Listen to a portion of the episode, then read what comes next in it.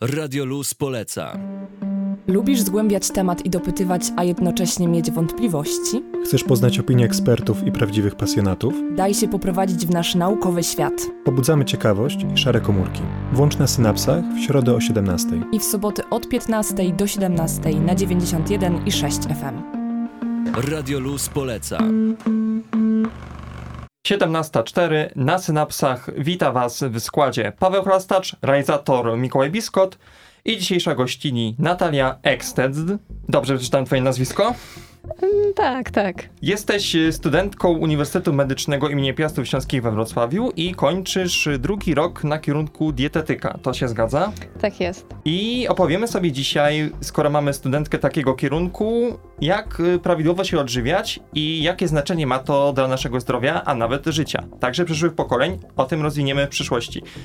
Dodam tylko, że osobiście jest to dla mnie dość ciekawy temat, bo powiem troszeczkę z własnej historii, że moi rodzice mają od zawsze warzywniak, więc takie klimaty owoców, warzyw i świeżej żywności to coś, co było mi bliskie, także cieszę się, że będę mógł przekazać także wam, drodzy słuchacze, mnóstwo ciekawych informacji, ale wszystko już zaczniemy za chwilkę. Czeka na was teraz bardzo przyjemna piosenka, a po niej wracamy z Natalią na synapsach. W akademickim Radiu Luz dzisiaj króluje dietetyka. Najpierw Natalia przedstawi nam, dlaczego dla niej dietetyka jest czymś interesującym. Uważam, że temat diety i tego, w jaki sposób się odżywiamy, jest niezmiernie ważny i przez pewien czas trochę był pomijany w naszym społeczeństwie. Sposób, w jaki jemy, uważam za kluczowy dla naszego zdrowia i unikania wielu schorzeń które mogą się pojawić przez właśnie to złe odżywianie. Jaki wpływ może mieć na przykład y, to, co je kobieta w ciąży na, na jej przyszłe dziecko?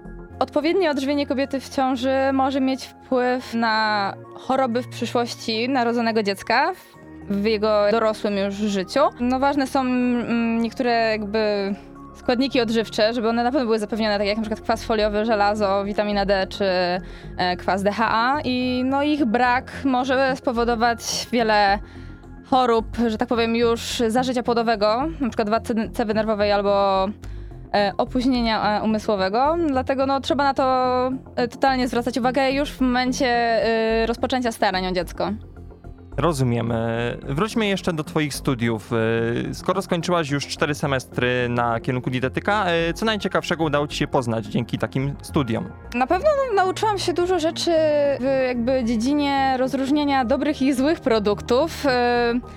Na przykład, jakiego rodzaju białka, tłuszcze i węglowodany są dla nas najlepsze i które w jakich wypadkach powinniśmy stosować.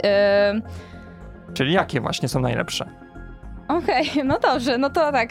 E, jeżeli chodzi o węglowodany, no to muszą być złożone. W sensie jak największa ich ilość w naszej diecie powinna być złożona z niskim indeksem glikemicznym. Są to na przykład grube kasze, czy pełnoziarniste pieczywo i makaron. Na pewno są to lepsze wybory od pszennego chleba czy białego ryżu, który po prostu po spożyciu nie daje nam aż tylu wartości odżywczych, a przy okazji powoduje hiperglikemię posiłkową, która też nie jest zdrowa dla naszego organizmu.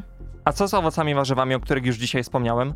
No, myślę, że to powinna być generalnie mm, duża część diety każdego z nas. Y, powinniśmy spożyć przynajmniej 400 gram dziennie warzyw i owoców, jednak wiadomo z przewagą warzyw, gdyż owoce posiadają też cukier, którego no, powinniśmy w nadmiarze unikać. Niemniej jednak, no wiadomo, dostarczają nam bardzo duże ilości i błonnika, i składników y, odżywczych, witamin y, oraz antyoksydantów, które mają działanie przeciwwolnorodnikowe. Kojarzę, że zwłaszcza zielone warzywa są nam bardzo zdrowe, to prawda? E, prawda, aczkolwiek powinniśmy wybierać e, warzywa z każdej kolorystyki, mhm. żeby, że tak powiem, dopełnić e, wszystkie potrzeby naszego organizmu, zarówno fioletowe, czerwone, e, jak i nawet te białe powinny się znajdować w naszej diecie. A co na przykład z tłuszczami, które mamy w posiłkach? Um, na pewno warto byłoby zwrócić uwagę na to właśnie jakiego rodzaju są to tłuszcze, czy są to tłuszcze nasycone, czy nienasycone oraz z jakiego są pochodzenia, czy są roślinne, czy zwierzęce, gdyż nadmiar tłuszczy zwierzęcych nie jest niestety nam wskazany. Warto wybierać e, te roślinne na przykład z oleju rzepakowego, czy orzechów, e, nasion, e, siemienia lnianego. Zapewniają one wtedy y, większą ilość kwasów omega-3, która w dobrej proporcji z omega-6 jest jakby korzystna dla naszego organizmu. Jednak kiedy tego omega-6 jest za dużo, e, no to może powstawać stan zapalny, którego no, jak najbardziej chcielibyśmy uniknąć. A co z witaminami? Zwrócisz uwagę na jakieś szczególne z nich? Y, Której z nich może nam na przykład zwykle brakować? Kojarzysz jakieś wyniki badań albo jak to w populacji u nas wygląda? Znaczy, no na pewno na naszej szerokości geograficznej y, mamy niedobory witaminy D, zwłaszcza w tym okresie jesienno-zimowym. I tutaj a propos suplementacji jeszcze chciałabym właśnie powiedzieć, że to akurat jest jedna z takich rzeczy, które spokojnie możemy wtedy suplementować. Y, wiadomo, w tych e, miesiącach, kiedy słoneczko niestety, tak jak teraz, y, nie znajduje się na Tak często na tak, naszych tak. niebach. Bo teraz to wiadomo, jest lepiej ją suplementować wychodząc po prostu na spacery. Oczywiście używając kremu z filtrem, żeby no też e, było to bezpieczne. Jednak no w okresach właśnie tych e, chłodniejszych warto e, suplementować witaminę D, bo jednak jej brak może powodować też braki na przykład wapnia w organizmie, które już są też dla naszych kości e, mocno szkodliwe. W takim razie więcej informacji na temat tego, co robimy dobrze lub źle w naszej diecie, czeka na Was już za chwilę. Zostańcie na synapsach z, radiem akademickim LUS. Kontynuujemy naukową rozmowę na temat zdrowego odżywiania. Z nami Natalia Ekstedt, studentka dietetyki. Przejdźmy do nieco szerszego spojrzenia na nawyki żywieniowe Polaków. Co widzisz y, ciekawego w tym, co robimy? Dobrego lub złego? E, Na pewno ostatnio rozwinęła się, że tak powiem, może moda na świadome jedzenie, co oczywiście bardzo mnie cieszy. Mm, Coraz częściej ludzie wybierają te zdrowsze alternatywy. No jednak dalej też dużo osób, że tak powiem, w pośpiechu życia je gotowe produkty, często fast foody, nie zwracając uwagi tak naprawdę na ich skład, a nie jest on zazwyczaj najlepszy. Także no, z jednej strony dobrze, no bo dużo osób wybiera świadomie, z drugiej strony jednak często nie mamy czasu na to świadome jedzenie. A czy są mimo wszystko jakieś metody, żeby gotować szybko i zdrowo? Jest dużo przepisów, które nie wymagają od nas e, tak naprawdę wiele czasu. Tak naprawdę jedzenie jak najmniej przetworzonej żywności jest najzdrowsze, także myślę, że tutaj im szybciej, tym czasami można by powiedzieć nawet i zdrowiej, jednak trzeba po prostu poświęcić ten czas na przygotowanie, co by nie było, a nie tylko samo kupno. Ale no nie wiem, sałatki ze świeżych warzyw z tylko ugotowaną kaszą albo orzechami, także no to myślę, że dosyć szybka e, przekąska. Owszem, ale mówiliśmy podczas e, chwilowego zejścia z anteny, że można też przesadzić w drugą stronę. Co wtedy może się stać złego? Jeśli na przykład e, będziemy przywiązywać zbyt wielką uwagę do tego, co jemy i paranoicznie będziemy unikać na przykład niektórych składników, nawet rzadko je Mm. spożywając. Znaczy uważam, że generalnie we wszystkim trzeba mieć po prostu umiar i unikanie, nie wiem, na przykład węglowodanów, albo białek, albo tłuszczy, no czegokolwiek, który, czy co jest tak naprawdę potrzebne nam do funkcjonowania, no nie jest dobre. Także myślę, że no po prostu najważniejszą, że tak powiem, radą ode mnie jest po prostu zdrowy umiar. To tak samo, jeżeli raz na jakiś czas zjemy coś, co nie jest zdrowe, też nam się nic nie stanie. Po prostu no warto, żeby to w większości były rzeczy zdrowe, które dostarczą nam tych wartości i odżywczych, i energii, że tak powiem, takiej dobrej. a, no a jak czasami zjemy coś złego, to też się nic nie stanie. Nie można, że tak powiem, ze skrajności w skrajność też przechodzić. A będziesz chciała uchylić e, rąbka tajemnicy naszym słuchaczom i zdradzić jakieś twoje ulubione dania bądź przekąski? Może się zainspirujemy czymś? O, dobrze, no generalnie ja uwielbiam bardzo dużo rzeczy, więc ciężko jest mi powiedzieć, ale na pewno e, bardzo lubię e, dania kuchni wschodniej, bo można je dzięki przyprawom naprawdę super urozmaicić i są one aromatyczne i załóżmy, jeżeli ktoś nie lubi takich zwykłych warzyw e, pokrojonych i wrzuconych tylko załóżmy do garnka z ryżem, to te przyprawy dodają no, jakby za każdym razem można zrobić inny trochę danie, ma inny smak, jest urozmaicone, a tak naprawdę jest z tych samych składników często. Także ja, ja bardzo polecam takie rzeczy. W sensie spróbować, bo to też nie każdemu smakuje, ale naprawdę dla mnie sztos.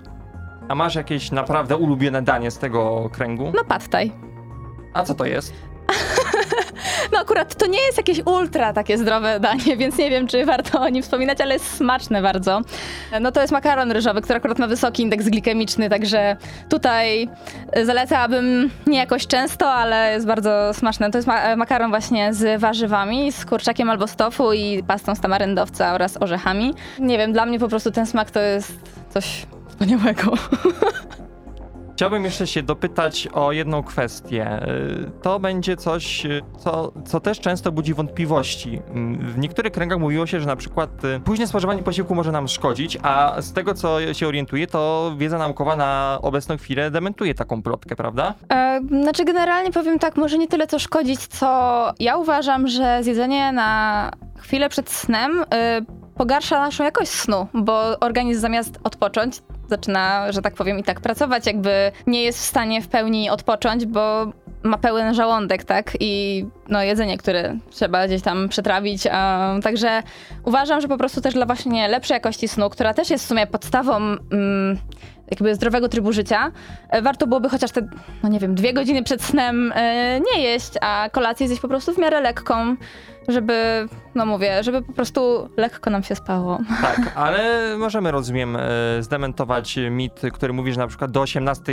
możemy tylko jeść, a po 18 absolutnie nic, nawet przekąski. Znaczy dla mnie to jest trochę bez sensu ta 18, bo jak ktoś chodzi spać o godzinie 18.30, to to jest i tak przed samym snem, a ktoś może pójść spać o pierwszej i będzie na tyle głodny, że nie zaśnie i potem o tej pierwszej zje, więc uważam, że po prostu warto byłoby, że tak powiem, może nie jeść przed samym snem, zjeść załóżmy te dwie godziny przed snem, żeby to jedzenie chociaż e, trochę już się przetrawiło, żeby ten organizm nie był jakby e, w trakcie trawienia, kiedy pójdziemy spać. E, no ale no, godzina 18 moim zdaniem to akurat nie jest jakiś wyznacznik, że, że po to już się tyje, ale przed to, to nie, bo no, no to nie ma w sumie znaczenia. Kończąc ten fragment rozmowy, przeniesiemy się o kilka godzin y, do przodu. Wyspaliśmy się oby jak najlepiej i czas na śniadanie. To, co powiesz y, na ten temat. Znaczy śniadanie to jest na pewno fundamentalny posiłek. Uważam, że bez śniadania to tak trochę ciężko zaczynać dzień, no bo jednak y, daje ono nam siłę do działania potem. Tak naprawdę mm, najlepiej jest w sumie większą ilość kalorii zjeść w tej pierwszej połowie dnia, ten, to śniadanie, drugie śniadanie, ewentualnie jeszcze obiad, tak żeby właśnie ten organizm miał po prostu energię na cały dzień. Wieczorem nie jest to aż tak bardzo już y, potrzebne, można zjeść trochę mniej. Śniadanie powinno być na pewno w pełni zbilansowane, powinno zawierać y, i tłuszcze, i białka, i węglowodany, tak żeby, że tak powiem, pozyskać... Y, no wszystkie możliwe substancje, które będą potrzebne. Hmm. No, no i w sumie co? To, to tyle. Wystarczy nam już chyba informacji na raz, a już za chwilę porozmawiamy, jakie korzyści zdrowotne może przynieść y, troska o naszą dietę. Słyszymy się już za chwilę. Rozwiniemy teraz wątek y, troski o zdrowie w kontekście dietetyki. Natalio, jak y, możemy zadbać o nasze zdrowie i jakich chorób możemy uniknąć dzięki zdrowej diecie? No na pewno są to choroby układu krwionośnego. W oczywiście nie wszystkich przypadkach, ale w większości można albo chorobę opóźnić, albo, że tak powiem, dać jej łagodniejszy przebieg, e, stosując e, zasady zdrowego żywienia. E, oprócz tego również na pewno jest to cukrzyca, gdzie no tak naprawdę dieta jest podstawą do tego, aby po prostu dobrze funkcjonować. To właśnie co powinniśmy robić, y, mając na przykład cukrzycę typu drugiego? Jak się zachowywać? Na pewno trzeba po prostu uważać na e, produkty z wysokim indeksem glikemicznym, tak aby nasze posiłki miały odpowiedni ładunek glikemiczny. Jakby tutaj już nie chcę się też bardzo nad tym rozwodzić, e, więc po prostu tylko w skrócie powiem, że e, warto po prostu, no nie wiem, wykluczyć ze swojej diety białe pieczywo, ryż, biały, słodkie owoce, no niektóre kasze, zwłaszcza te drobne, no bo one po prostu podnoszą znacznie bardziej e, cukier po ich spożyciu niż e, na przykład pełnoziarniste pieczywo czy e, grube kasze. Też chleb pumpernikiel jest dobrym wyborem w takim wypadku. No i te potrawy wtedy powinny być właśnie przygotowane też w odpowiedni sposób, w odpowiedni sposób powinny być zbilansowane pod względem ilości właśnie węglowodanów, białek i tłuszczy. E, No i zapobiega to po prostu tym skokom cukru, które jakby w długotrwałym występowaniu mogą mieć e, bardzo negatywne skutki. Czy możemy zapobiegać również innym chorobom? Na pewno jakby dieta może jakby powodować łagodniejszy często ich przebieg albo jakby zmniejszać te skutki uboczne, bo często jakby orientujemy się, że warto byłoby przejść na dietę dopiero w momencie, w którym już jesteśmy chorzy. Niestety tak bywa. Na pewno na przykład w e, tych chorobach układu krwionośnego, o których już wspomniałam, warto jest wtedy przejść na taką em, dietę e, na przykład DASH albo śródziemnomorską, która ma no, dosyć dużo badań, które potwierdzają to, że obniża jakby stopień i na przykład, y, nie wiem, cholesterolu i też trochę poprawia jak wyniki u osób chorych na mierzycę. No jest to dieta, w której na pewno trzeba unikać y, czerwonego mięsa i tłuszczu zwierzęcego, dlatego na przykład y, nabiał powinien być spożywany ten chudy, no a tłuszcz powinien pochodzić właśnie głównie od roślin, na przykład właśnie to jest olej rzepakowy, oliwa z oliwek, no albo na przykład jakieś nasiona, ziarna, orzechy. No i to rzeczywiście jest po prostu potwierdzone w badaniach, że pomaga. Teraz spytam o coś, co już y, może mieć związek ze swoimi studiami, bo będziemy powolutku ten wątek rozwijali. Chciałbym spytać o to, jakie najczęstsze schorzenia układu pokarmowego u nas występują i na co zwracać uwagę? Jak siebie obserwować na przykład? Czy coś nie jest z nami nie tak? Schorzeń układu pokarmowego jest e, naprawdę bardzo dużo i które najczęściej występują, no na pewno jakby każdemu jest znany reflux albo te e, IBS, które teraz bardzo dużo osób ma, kiedy po prostu ma, że tak powiem, e, dużo stresu, czasami właśnie niewłaściwą dietę i występują u nich wtedy tak okresowo pogorszenia, że tak powiem, stanu. E, Również coraz częściej e, stwierdzane są u ludzi choroby nieswoiste, zapalne jelit. No ale no, na pewno nie są to wszystkie, tak? To są te, o których na pewno też najczęściej na studiach mówimy, czyli zakładam, że będziemy mieć najwięcej takich pacjentów w przyszłości. I mam nadzieję, że będziecie mogli im pomagać w jak najciekawszy sposób, żebyśmy byli wszyscy zdrowi. A więcej na temat tego, co dzięki takim studiom y, możemy w przyszłości sobie robić, przejdziemy do tego za chwilę. Zostańcie na synapsach. Dzisiejsza synapsowa pogadanka na temat zdrowego odżywiania w miłej atmosferze przebiega z Natalią Eksted, która studiuje dietetykę na Uniwersytecie Medycznym we Wrocławiu.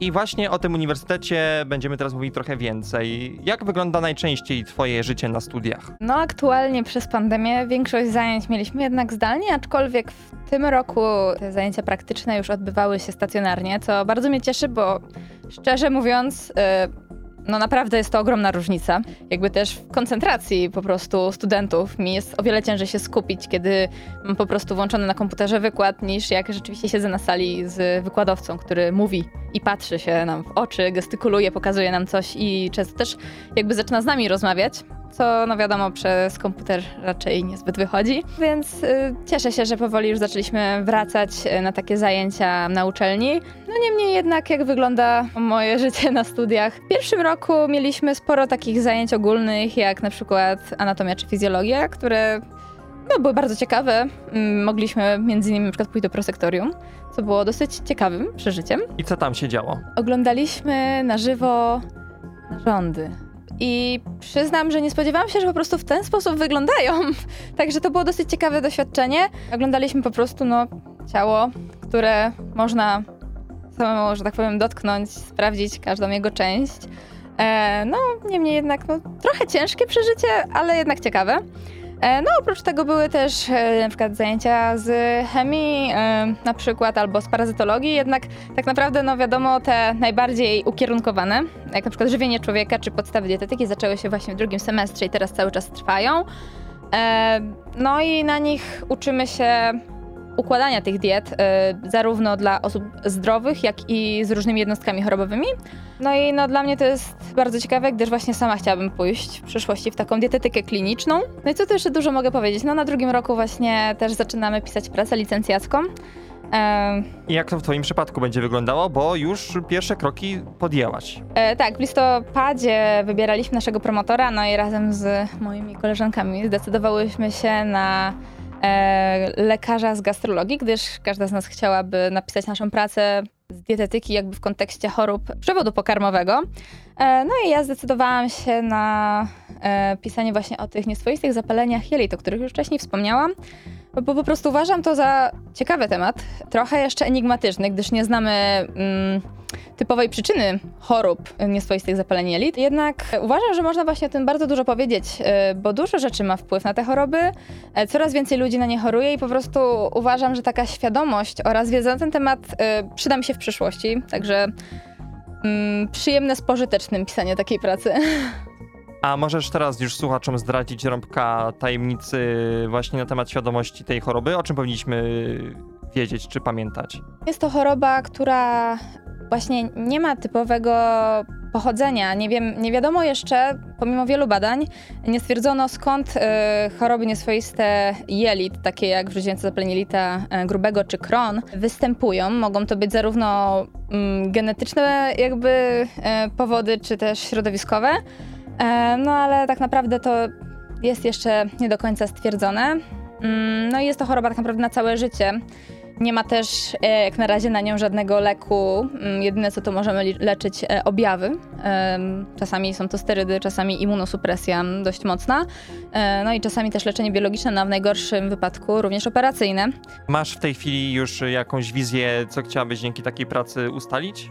No, mój temat generalnie dotyczy czynników, które wpływają na e, zarówno zaostrzenie, jak i remisję tej choroby. Chciałabym ustalić, czego, że tak powiem, te osoby powinny się e, wystrzegać, a co na spokojnie, że tak powiem, e, mogą na co dzień i spożywać, i, i jak się zachowywać też, bo to nie tylko, no wiadomo, część jest dietetyczna, ale również będę wspominać o stresie, o śnie, również o używkach, tak żeby po prostu jak najlepiej jakby poznać te choroby i w przyszłości w pracy z pacjentami też wiedzieć, jak móc im pomóc, gdyż jeżeli chodzi o dietę, to takie osoby chorujące na nieswoiste zapalenia jelit nie mają typowej diety, tak jak załóżmy w nadciśnieniu czy w miażdżycy jest wyznaczona jakaś dieta, którą powinniśmy stosować, tak tam e, każdy pacjent jest tak naprawdę indywidualny i jest to dieta eliminacyjna, gdzie no wiadomo, są jakieś e, podstawowe zasady e, dla takich osób, które chorują, jednak no, trzeba e, dobierać ją indywidualnie w większości, taką dietę eliminacyjną przygotowywać. Dopowiem tylko, że jeśli będą, a na pewno będą ciekawe spostrzeżenia wynikające z Twojej pracy licencjackiej, to niezwłocznie przekażemy je Wam, drodzy słuchacze. I Natalio, możesz potwierdzić, że na pewno jeszcze Tak, wrócimy Jak do tematu. najbardziej, oczywiście, że tak. Tak, także słowo się rzekło. Będzie to też w podcastach, bo przypominam, że wszystkie audycje na Snapsach są dostępne na naszych platformach streamingowych, również dzisiejsza audycja. Znajdziecie nas na Spotify, Ankorze i kilku innych platformach. Więcej szczegółów na naszym fanpage'u facebookowym na Snapsach, tam nas znajdziecie. A za chwilę porozmawiamy sobie jeszcze na temat diety roślinnej. Czekamy na Was na 91,6 FM w akademickim Radiu Luz. Kończąc powoli dzisiejszą rozmowę o dietetyce, odżywianiu, poruszymy teraz coraz popularniejszy temat, mianowicie dieta roślinna. I sam jestem y, bardzo zainteresowany, ponieważ y, mój sposób odżywiania w większości jest już właśnie tego typu, że produktów odzwierzęcych spożywam już bardzo mało, ale jestem ciekawy, czy tego typu postępowanie jest na pewno zdrowe i czy przechodzenie na coraz większą liczbę posiłków, które nie pochodzą od zwierząt, nie ma jakiegoś szkodliwego wpływu na nas. Czy to jest bezpieczne, Natalio? E, Dieta wegańska jest bezpieczna, o ile jest dobrze zbilansowana i o ile osoba ją stosująca, że tak powiem, ma pojęcie na jej temat. Czyli co musimy wiedzieć? E, Na pewno trzeba znać zamienniki źródeł, zarówno y, na przykład białek, wapnia, nie wiem, no ogólnie po prostu wszystkiego, co pochodzi od y, zwierząt, tak? Czyli na przykład też witamin z y, grupy B niektórych, Aczkolwiek na przykład witaminy B12 nie znajdziemy w żadnym produkcie tak naturalnie roślinnym. Niektóre są w nie fortyfikowane, tak samo jak w wapń. E, jednak e, no w tym wypadku jakby ważna jest też kontrola tej witaminy B12. W niektórych przypadkach e, suplementacja jest odpowiednia, w niektórych nie, bo jakaś tam jej część jest wytwarzana również naszym organizmie, w jelicie, no ale nie, nie zawsze to po prostu starcza. No i po prostu trzeba pamiętać o tym, żeby ta dieta właśnie zawierała odpowiednią ilość białka, żeby właśnie e, też żelazo było na dobrym poziomie, gdyż żelazo to niechemowe, czyli pochodzenia roślinnego jest słabiej przyswajalne, więc tak naprawdę warto byłoby go jeść ponad tą taką typową normę 18 mg właśnie tam dla kobiet, czy 12 około dla mężczyzn, no to, dlatego, to wtedy trzeba po prostu tego- żelaza też spożywać więcej.